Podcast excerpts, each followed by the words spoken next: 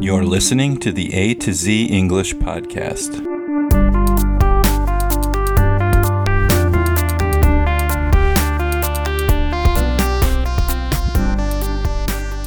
Welcome to the A to Z English Podcast. My name is Jack, and today I have another episode of This Day in World History for December 27th. On December 27th, 537 AD, the Hagia Sophia in Istanbul, Turkey, was inaugurated by Byzantine Emperor Justinian I. On December 27, 1703, the Great Storm of 1703, one of the most severe storms in the history of the British Isles, made landfall. The storm lasted until December 28th causing significant damage and loss of life. On December 27, 1831, Charles Darwin set sail on the HMS Beagle, beginning his famous journey that would later contribute to the development of his theory of evolution.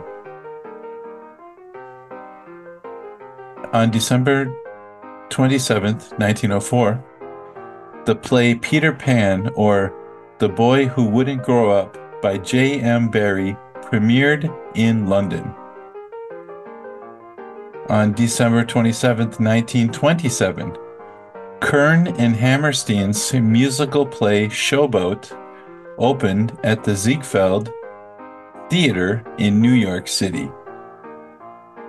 On December 27, 1945, the International Monetary Fund, or IMF, was created with the signing of an agreement by 29 nations.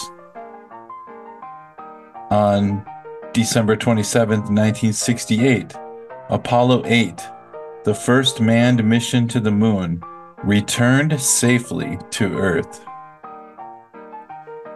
On December 27, 1985, Palestinian guerrillas opened fire at the El Al ticket counter at Rome, Rome's Leonardo da Vinci Airport, killing 16 people and injuring 99.